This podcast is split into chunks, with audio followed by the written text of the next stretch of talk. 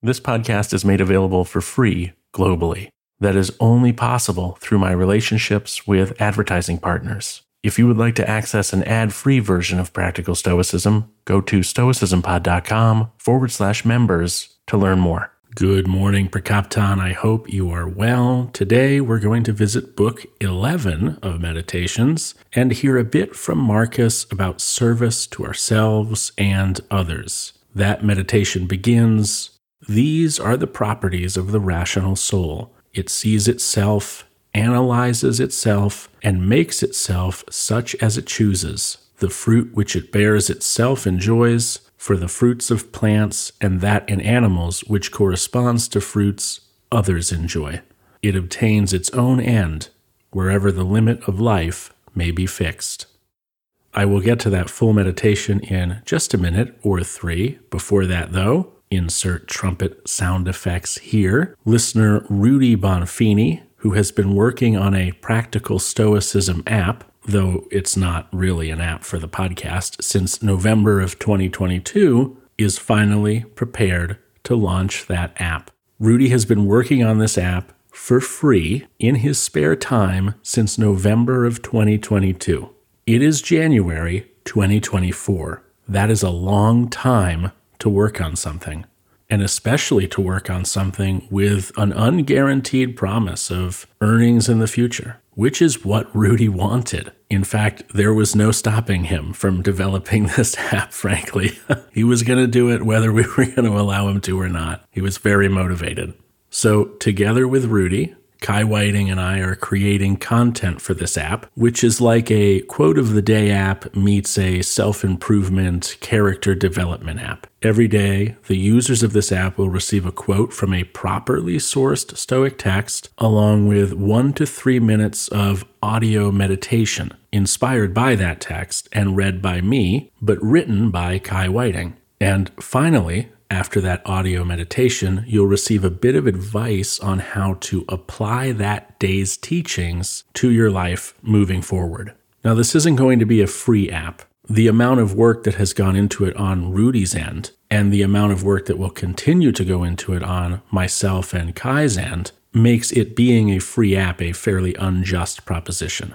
Rudy isn't an indentured servant, and neither are Kai or I. But it will be an affordable app that, dare I say, over delivers on the cost. $4.99 a month is the price we're placing on it, and there's a healthy trial so that you can give it a real shot before deciding if it's worth it for you. But we're all pretty sure that it will be. So, right now, before listening to even another minute of this podcast, please press pause and go to actualstoicism.com to add your name to the launch day notification list. It is coming soon, and we all want you to be among the first to know. Also, signing up for the launch day list is a huge help to everyone involved in this project. The more downloads we get in the first week of the launch, even if they're just trial downloads, the more likely this app is to be a success. It might even get featured as an app of the day, which would be crazy cool.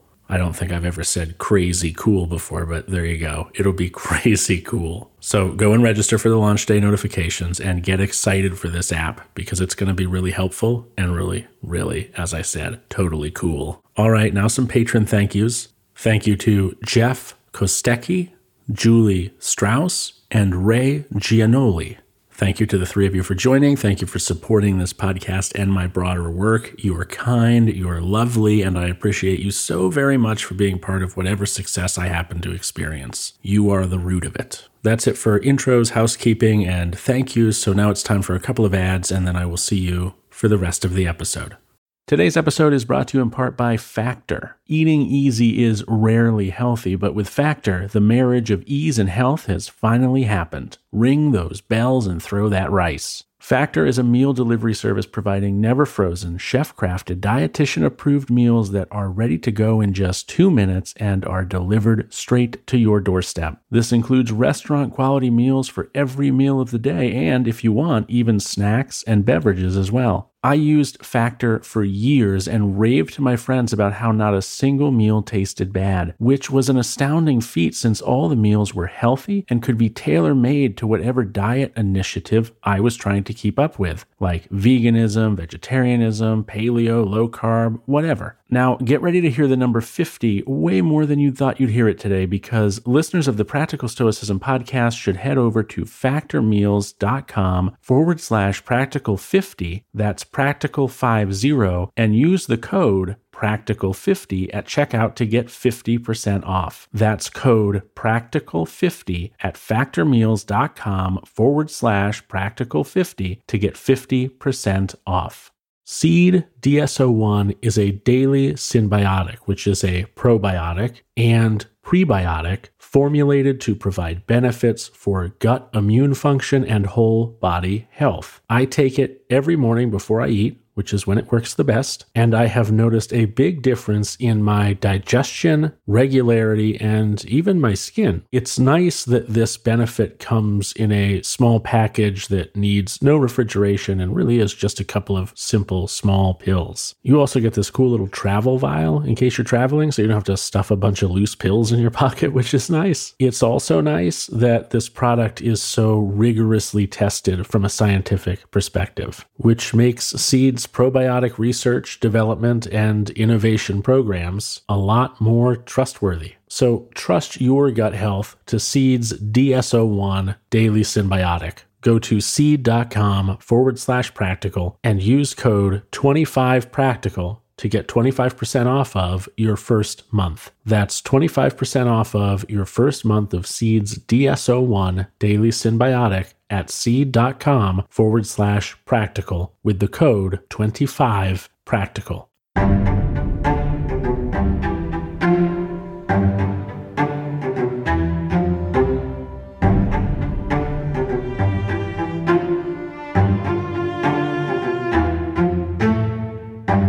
As I said at the outset, today's episode is going to center around meditation 1 of book 11 of the meditations of Marcus Aurelius. That full meditation reads as follows These are the properties of the rational soul. It sees itself, analyzes itself, and makes itself such as it chooses. The fruit which it bears itself enjoys for the fruits of plants and that in animals which corresponds to fruits others enjoy. It obtains its own end, wherever the limit of life may be fixed, not as in a dance and in a play and in such like things, where the whole action is incomplete if anything cuts it short, but in every part and wherever it may be stopped, it makes what has been set before it full and complete, so that it can say, I have what is my own. And further, it traverses the whole universe and the surrounding vacuum and surveys its form and it extends itself into the infinity of time and embraces and comprehends the periodical renovation of all things. And it comprehends that those who come after us will see nothing new, nor have those before us seen anything more. But in a manner, he who is forty years old, if he has any understanding at all, has seen by virtue of the uniformity that prevails all things which have been and all that will be. This too is a property of the rational soul love of one's neighbor, and truth and modesty, and to value nothing more than itself, which is also the property of law. Thus, then, right reason differs not at all from the reason of justice. This is a very deep meditation, and unfortunately, it is found in the second to last book of meditations because most people don't make it past book three or four or maybe five, since that's where most of the be a man, be resilient, be strong, ultra quotable, let's call it meme fodder comes from in contemporary influencer content.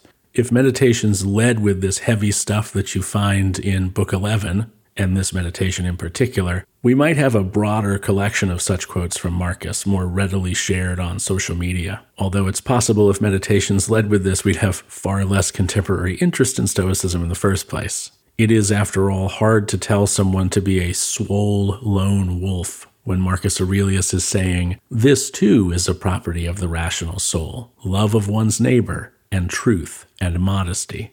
I want to start with the beginning of the meditation. Seems like a good place to start, right? These are the properties of the rational soul. It sees itself, analyzes itself, and makes itself such as it chooses. Such as it chooses. I think that's really the key part of this first bit. The rational soul chooses. This is why animals, plants, and planets are wholly rational, because their connection to the rationality of the universe is uninterrupted by cognitive processes that might muddy the waters of their rational action. To be clear, what I'm saying here is that animals do what animals do. They don't decide to fill their roles in nature, they simply live according to their nature flawlessly. So do planets. So do any things that don't have the ability to choose. Humans, however, seem to have a level of consciousness that can interrupt the universe's rationality and create a reality where the naturally existing rational faculty that exists in all humans must be actively engaged or leveraged in order for a human to live in a rational accordance with its nature. Remember, there are madmen, prokopton, and sages. The madman knows nothing of reason or of rationality. And if he or she, for that matter, has even heard of these things, they have no interest in learning more about them or learning how to implement them and live a life according to their human nature. The Prokopton, which is what we all are, is aware and is actively attempting to behave in accordance with the nature of their naturally rational soul. The sage is the perfectly rational human being. Of course, no one is a sage. That's not really a thing. I liked that Will Johncock said that it was more of a device than a reality. That was a great way to put that. I loved that. We're all prokopton at best. Our souls, or whatever the fundamental most bit of our humanityness is, may have reason and rationale embedded in it naturally, but the level of consciousness we have as human beings means we can be madmen we can allow our untamed consciousness to run roughshod over our true nature. Or we can choose to be prokopton and use our rational faculty to fully embody the natural reason of our soul.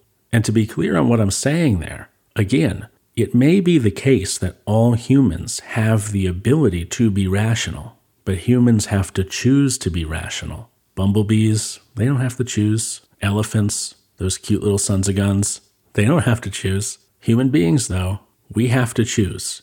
In order to live according to our nature as humans, we have to choose. So the rational soul is, in a way, inert in humans without the choice of the individual in charge of the rational faculty attached to it.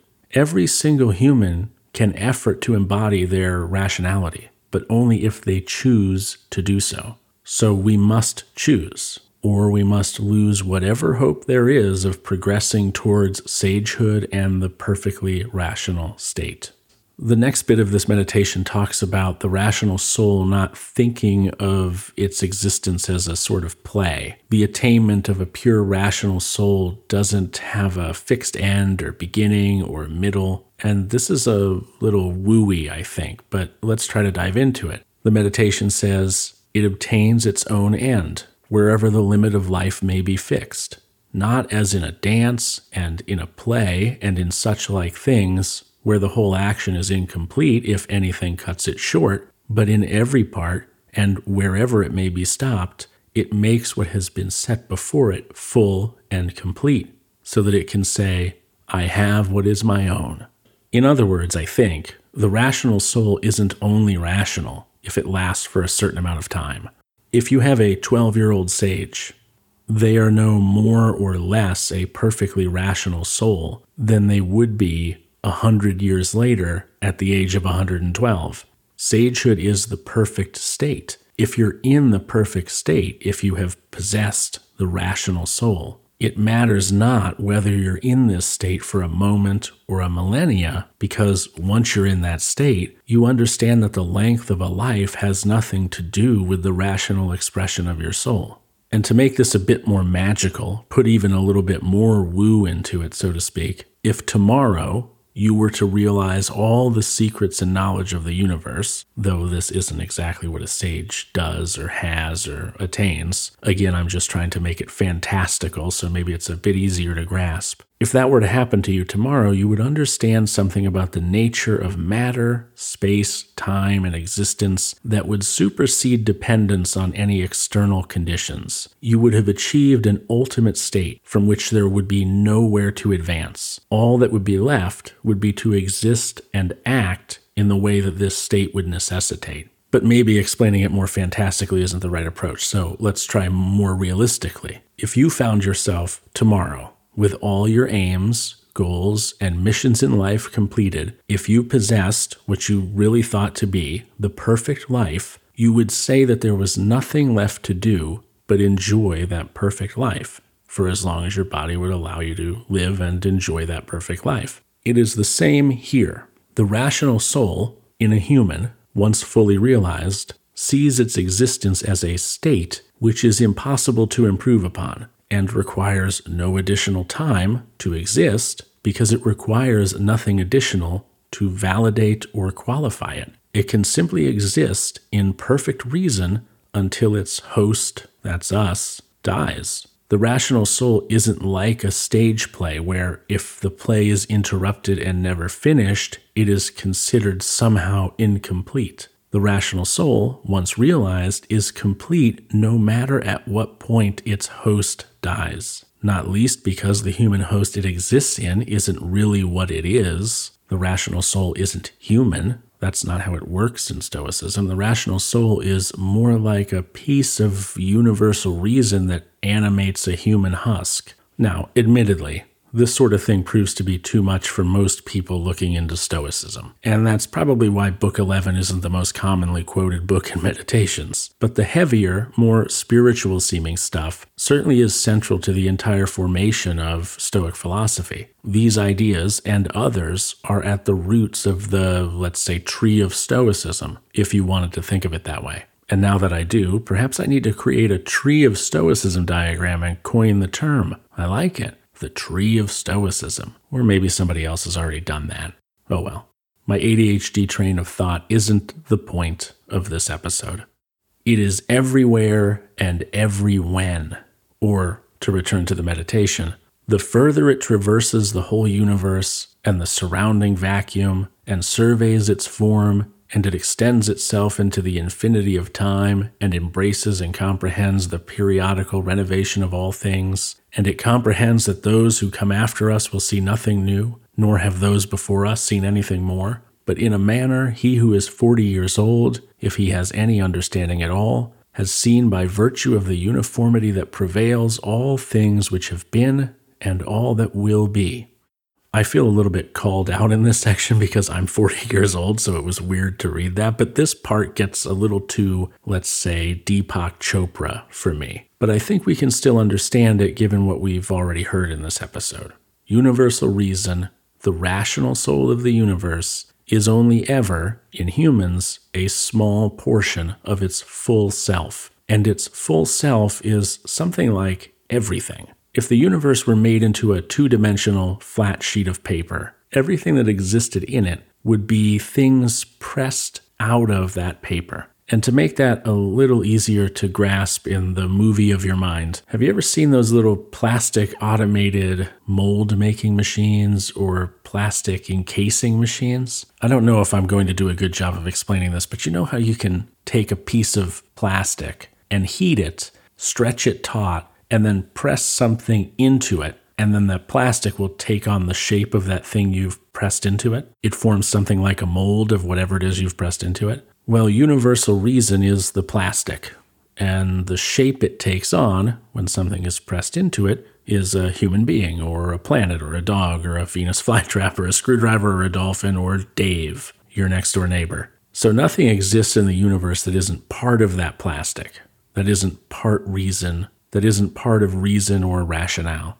So the bit over here is the same as the bit over there. Even if the bit over here looks human for a time, it is still connected to all the other bits in that it's part of the same plastic sheet. And in the same way that the skin covering your body is all part of the same body, and in some vague way, the skin on your foot is connected to the skin on your ear. And so the experience of ear skin and foot skin is all the same. It is just differently located skin. So it will experience all the same things new skin, old skin, distant skin, and different colored skin, for example, will experience. Of course, this metaphor does break down a bit because skin doesn't exist everywhere, but universal rationality and reason, according to the Stoics, do exist everywhere.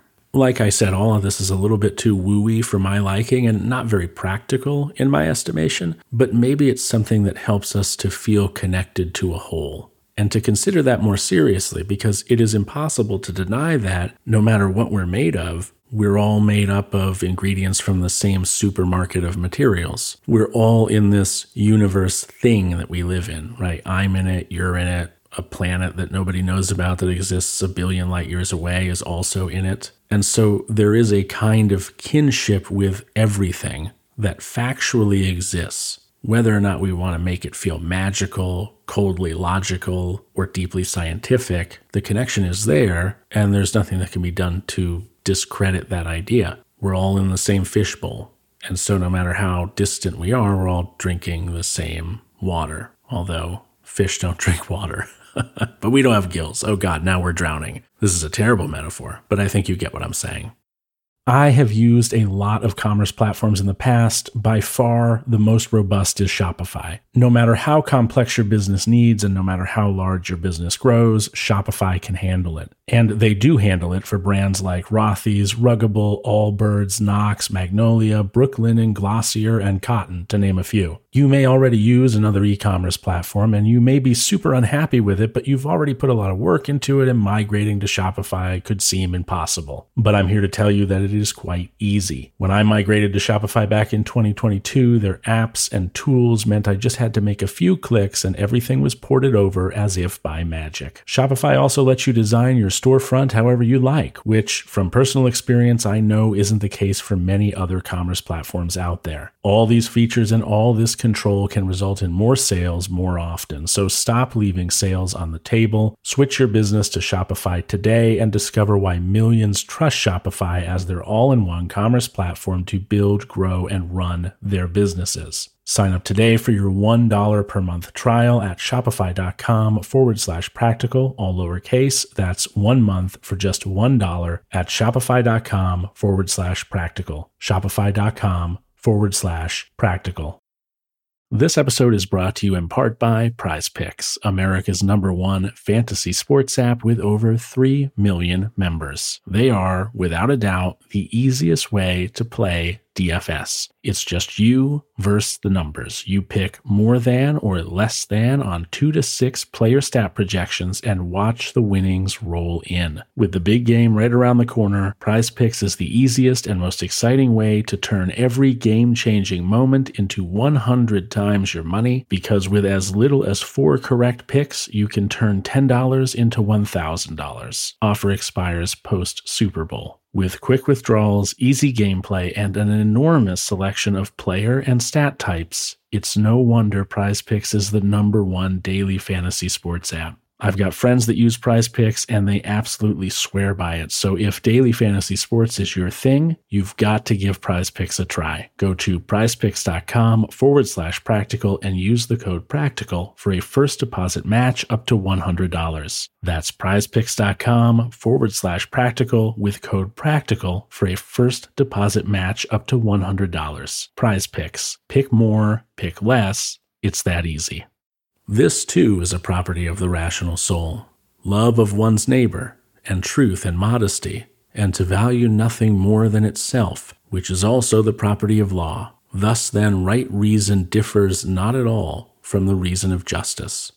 Really, this last bit is the meat of the meditation stew today. Regardless of all the brain busting words I've just used, I'm sure everyone listening to this episode is like, what is going on? This is a crazy episode. But given everything that we have discussed so far in this episode, how should we understand these closing lines of the meditation? If the rational soul exists everywhere and every when, and is not a human or a plant or a buffalo or a turtle, but is all of those things when those things come into existence as those things, because it is the threads of the material that make up existence and therefore comprises all those things and every other thing you can think of, then what is meant when Marcus says, and to value nothing more than itself? Now, this is important, so listen up. It must mean that the rational soul should value itself as a whole thing, its entire self, because the rational soul isn't me or you or that planet I mentioned that no one knows about and is millions of light years away. It's not any of those things, it's all those things at once because it's everywhere. If that's true, then when Marcus says that the rational soul has to value nothing more than itself, he's saying the rational soul has to value everything because everything is it. So, if the bit of rational soul in me, Tanner Campbell, the person speaking to you right now, is going to value itself, it has to value the bit of itself which is also in you, and in the buffalo, and in the turtle, and in the rocks, and in the trees, and in the doggos, and the caddos, and in all the things everywhere, and every when. And that doesn't sound much like a directive to care about oneself and to hell with everyone else, does it? That sounds like a directive to see everything as being as much a part of the universal stuff as we are, to find kinship with everything as a result of that, and to serve those things to the best of our ability appropriately, because to do that is to value nothing more than itself. Or, now that you understand clearly, or I hope you do, to value nothing more than the one thing that ties everything together and is the source material of everything we love, hate, fear, and feel joy for. So suddenly, Stoicism seems very clearly not about being a lone wolf. Shockingly, here we are being told to value nothing more than we value the thing that gives rise to everything which exists, and thereby to value nothing more than we value the reverence for that thing wherever it exists, which is everywhere and in everything. That's quite a different Stoicism than one might encounter on the bestsellers list and in the movies, isn't it? This has been a weird episode because, well, we're in book 11 and things get weird in book 11, apparently. But it's been a very, as I would say, and said a couple times here, a wooey episode. The rational soul is always complete, it's never incomplete, it's everywhere, it's in everything. Planets have it, turtles have it, only humans have to choose to work towards possessing it. And once one possesses it, there's nothing left to do, and so everything is complete at no matter what time the human who possesses it expires. Probably not how you were expecting to start your Monday morning. I hope this hasn't thrown you into an existential crisis. I hope instead that it has encouraged you to think differently in the week ahead. You should care about nothing more than yourself. But that means you have to care about everything that is the same as you, which is apparently everything if that is, you consider yourself possessing even a part of the rational soul, even if not perfectly. Here's my question for you today. Remember, if you're a Spotify user, you can answer this question right in the Spotify app by visiting the dedicated episode page for this episode and typing your answer in right there in the Spotify app. My question is simple Has this episode made you think differently about Stoicism? If so, how? Be as detailed as you like, though there may be a character limit on Spotify, I'm not sure. If you're not a Spotify user and you want to answer that question, go to stoicismpod.com and use the contact form to send me your answer. Thank you for listening today. If you're not yet a patron of my work, please consider becoming one by going to stoicismpod.com forward slash members. It's just $5 a month and it'll get you access to a few cool new things, not least of all, an ad free version of this podcast. Thanks again for listening. I hope you have a great rest of your day, whatever of it is left, and until next time, take care.